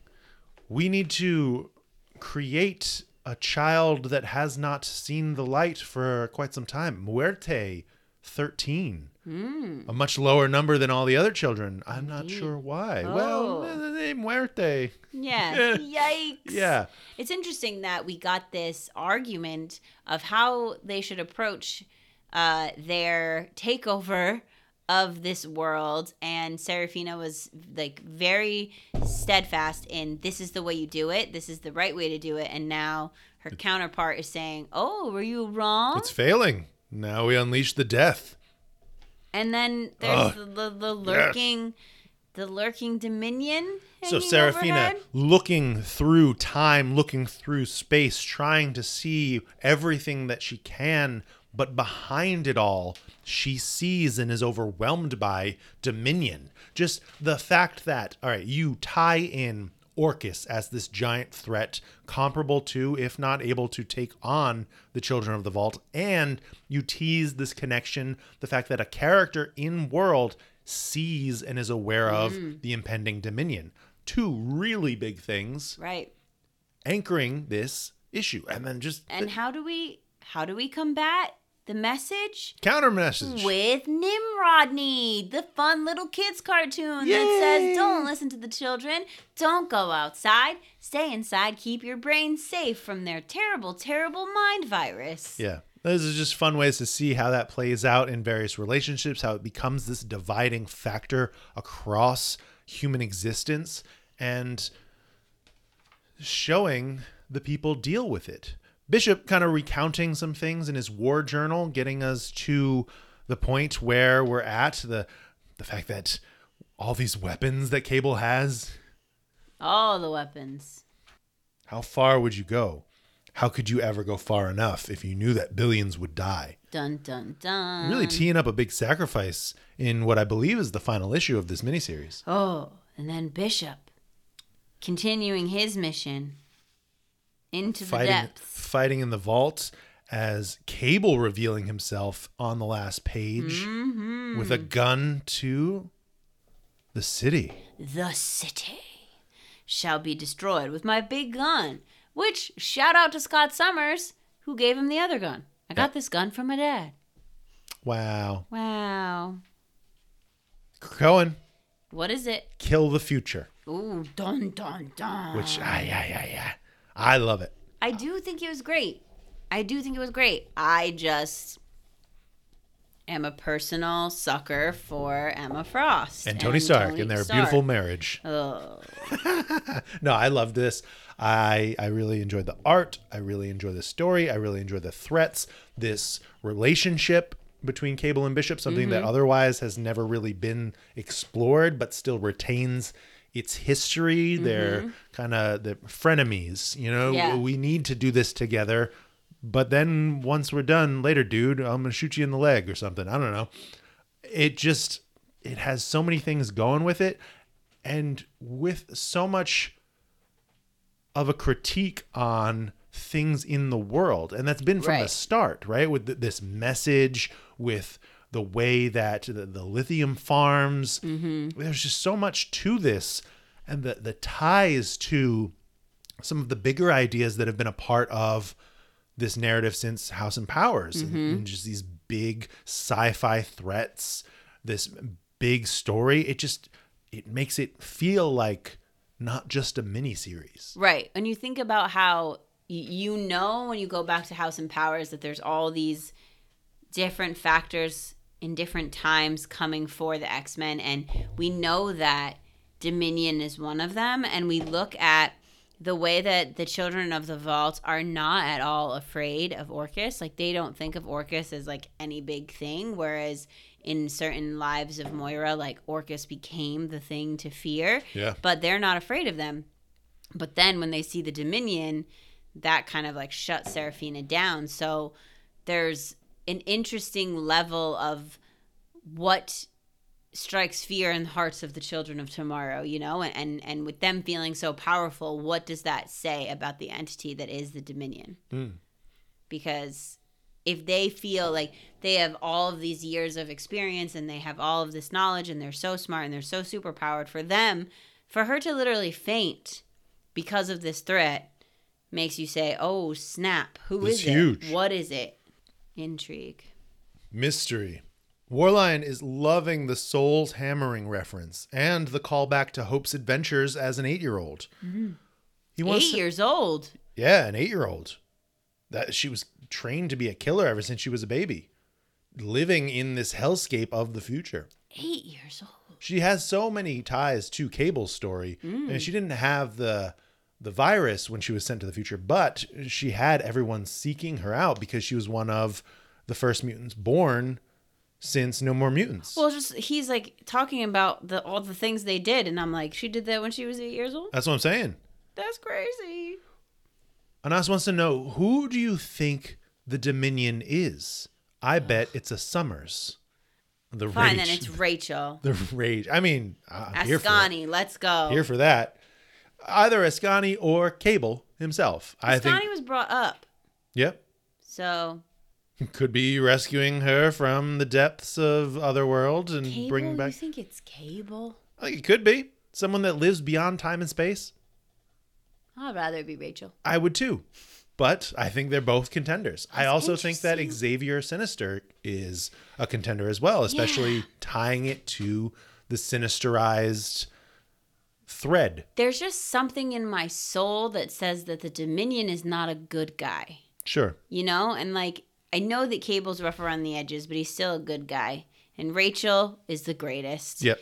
and so i just don't see i don't see someone who fights for good becoming the thing that then is is the all powerful over everyone else like that feels like that's an evil villain move so my vote would go of the three that we're talking about would go to sinister xavier Yeah. And I, I think that that's a great payoff to have it still connect to Sinister, but tempered in some way. You know, the, the fighting of Charles and Nathaniel. I think that, mm-hmm. that would be an interesting dynamic. Blonde China is here for this book. It's so awesome. I love Cable and Bishop's casual banter of guns. I and too. Does Serafina know who the Dominion is? Love that connection. I don't know if she knows if who it is, or in the same way that Sinister just saw this red Right, light, right? entity. He did not see who it was, but he heard from whoever it was that it wasn't him. right and that it like the knowledge of its existence Right, right. I think it's just that the the knowledge of the existence. because it means for her that that it's not them Right. like they are not the end all be all Vaderino shouting it out. These boys are brilliant. Once again, using Orchis to take out another threat is the winning move. if the so smart. children are the ones who tell us who is the Dominion, it will be an incredible reveal that makes this whole vault subplot worth it. I would hmm. agree if that comes out here. I would mean, love I, that I think the whole subplot's worth it regardless because it's one of my favorite books here. Uh, you, you, know, love the children I of the love the Children of You've the Vault. always love the children I of the have. I think that those were some of the better issues of Hickman's original X Men run. yeah but that would be super sick it's because it's like you have to you have to think that by the end of the fall of krakoa like the end of the fall of x we're gonna know who the dominion is and that the, the dominion is potentially thwarted because we can't end with that. Like then there's no more stories. There's nothing else to be told because the dominion is the thing and that's it. I'm the dominion. No one else exists. Side rule whatever. Ha ha ha. But so we have to find out who it is and then we have to figure out how we get to a place where that does not happen. Right. and then whatever roller coaster ride takes us time travel shenanigans you know shifting of time and space and lifelines is going to take us to whatever the era of x-men is post krakoa Right. That's the unknown. Connor 1.0 calling Bishop and Cable best buds with big guns. yeah. Love it. Love it. that's the new title Also 20 best buds with big guns also 27 yottatons equals 540 quintillion Tsar bombs, aka everyone on earth dead. yes. sorry Sorry. Super Smiley wondering if anyone expected Children of the Vault's social commentary to be so throughout. no Yeah, I, it's I just crazy I think it's interesting because it started with it and then it never let up. Right. It started with it in issue one, and there's just been other ways that it's shown up in the following issues. Right. And I, I like, I'm a sucker for that to to tie it even further to real world Yes. issues, problems, commentary. I think that that makes it that much more a, a great book. it makes i think the stakes higher for the reader because it it adds a level of connection or, or like a level of empathy or understanding or like the thirst for vengeance you know if you're like i'm feeling like i'm being brainwashed or like i'm being fed this information and i'm being told how to think and how to feel and i don't want to do that so i want to rise up against orchis and i want to rise up against the children of the vault because they're telling me how to live my life Yeah. you know Jonathan Elvey shouting out the Omega Mutant War is happening in Children of the Vault. How do you guys feel about this war? I think it escalated quickly. Like out of nowhere, Orchis is coming in. Like, no, these are not the heroes. Well, it's not out of nowhere. It's out of Cable's little twinkly mind fingers. Yes. Well, it's out of nowhere in a quick turn. Mm-hmm. But yes, I, I am not upset by it. I'm here for it. I'm loving it. We have war on Earth, war on Arakko, war everywhere. Everywhere. That's it. Whoa. That was a lot. It was good. We did good. I think this. So I'm going to tell you, Uh oh. we have entirely too many issues coming out next week, and I think we might do something similar to this next week. Okay. Just because the amount of books, like I don't know what I'm going to do with the poll. I'm going to think about this all week. We're going to have to have two polls. I don't know how that works. You have to put them in a randomizer so that you don't like stack the poll We're gonna have to have subconsciously. we're gonna have to have brackets. no, but you know, Heats. yeah. So like, do it something like that. Do do it in heats, but put it in put them in a randomizer to decide like who's the first bracket, and then like, can you put multiple polls in one post, and then like No. if you have You can't. okay, so you have to do them in brackets, but you can do like bracket one and then move it up, and I'm talking like yeah, day one, day two. yeah. That gives us an excuse to not record on That's Thursday That's why again. we have to delay the recording. Oh, that's why. That's why. No, but next Saturday I have to work for a big Halloween gig in Salem, so it's not going to be a Saturday that we record. Boom. And next Sunday we have Dungeons and Dragons and uh, guest spot on Grey Malkin Lane. Is that the thing you were talking about? When you said we have a crossover? no, something else. Whoops, I'm in trouble. Do you have any idea what's coming next week? I have not even the slightest clue. Can I just tell you there are seven Fall of X books, Seven? not including the fact that X Men Days of Future Past, Doomsday number four, and Predator vs. Wolverine is also coming. So nine so every books. single book is having an issue next week. every week? book except for all the books we talked about this week. Yes.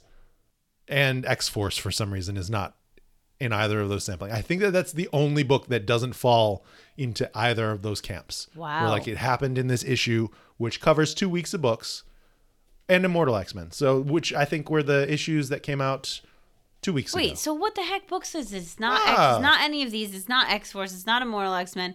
What is it? It's Alpha Flight number three. Uh huh. It's Miss Marvel the New Mutant number three. Okay. It's Realm of X number three. yes. Uncanny Avengers number three. Yep. Jean Grey number three. Okay. Uncanny Spider-Man number 2 Mm-hmm. and Dark X-Men number three. Okay. Well, it's gonna be a great time. yeah, no, dude, it's fire.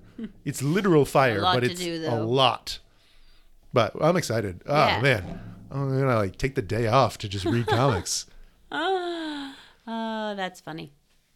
Until next time, old friend. Charles on his island. We didn't even talk about the resurrection of Magneto.